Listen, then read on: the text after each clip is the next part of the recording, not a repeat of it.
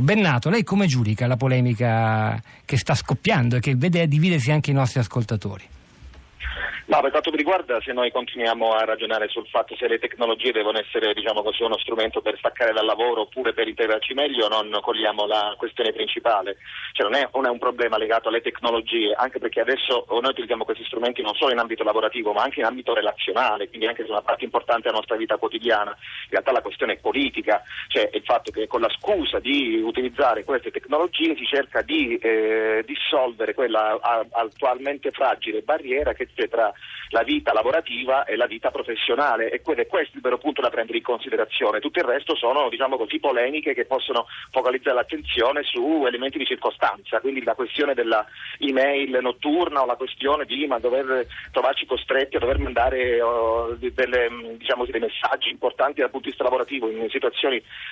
più legate alla vita personale, non è questo il punto. Il punto è che bisognerebbe avere chiaro che le aziende se vogliono inglobare nella propria vita aziendale aziendale, anche la vita personale delle, delle, dei propri lavoratori devono ovviamente dare gli strumenti per far sì che questa vita sia contigua. Faccio un'osservazione banale, non è questione che io devo mandare per la mia azienda o per l'istituzione per cui lavoro una mail notturna. Il vero problema è che io avrei bisogno che l'azienda mi dia, per esempio, la disponibilità di portare mio figlio in azienda perché magari non posso permettermi la babysitter. E questo è il punto, non tanto avere la tecnologia che ci assorbe la nostra vita, oppure no. Cioè, mi faccia capire, se, se, ci deve essere integrazione tra vita privata e mondo del lavoro che sia nelle due direzioni, lei dice il lavoro può entrare a casa ma io posso, magari devo poter fare eh, cose come quelle che lei ha detto, cioè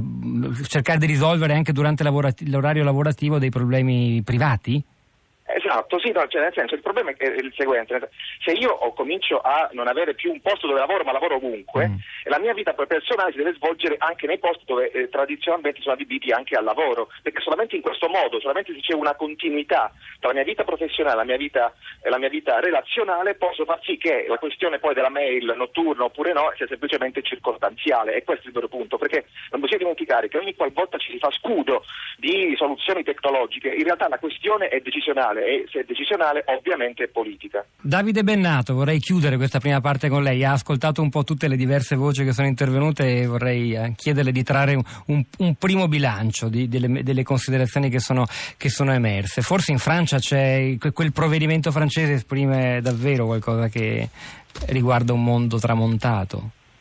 Sì, eh, diciamo che io vorrei porre la questione in un orizzonte eh, più ampio, cioè secondo me eh, il provvedimento francese è la punta dell'iceberg che dice fondamentalmente che noi adesso viviamo in un mondo asincrono ed è deterritorializzato, cioè il mio orologio che ho al polso con cui faccio le cose non corrisponde con l'orologio al polso della persona che mi sta accanto, né il, lo spazio fisico del mio ufficio, le, cose che faccio nello spazio fisico del mio ufficio corrispondono allo spazio fisico della, del, del, diciamo così, della scrivania che mi sta accanto, quindi è ovvio che c'è una sincronia tra la vita del lavoro e la vita diciamo così, relazionale e personale, però questo non vuol dire che dobbiamo fare sempre connessi, questo vuol dire fondamentalmente che però sono le singole persone che devono decidere in che momento sconnettersi e l'azienda deve far proprie queste osservazioni, perché magari c'è chi lavora meglio in alcuni contesti e per esempio la sera, dico per una cosa, una cosa banale, che non altre. Quindi secondo me bisogna prendere in considerazione il fatto che vivendo in un mondo, come si dice, globalizzato,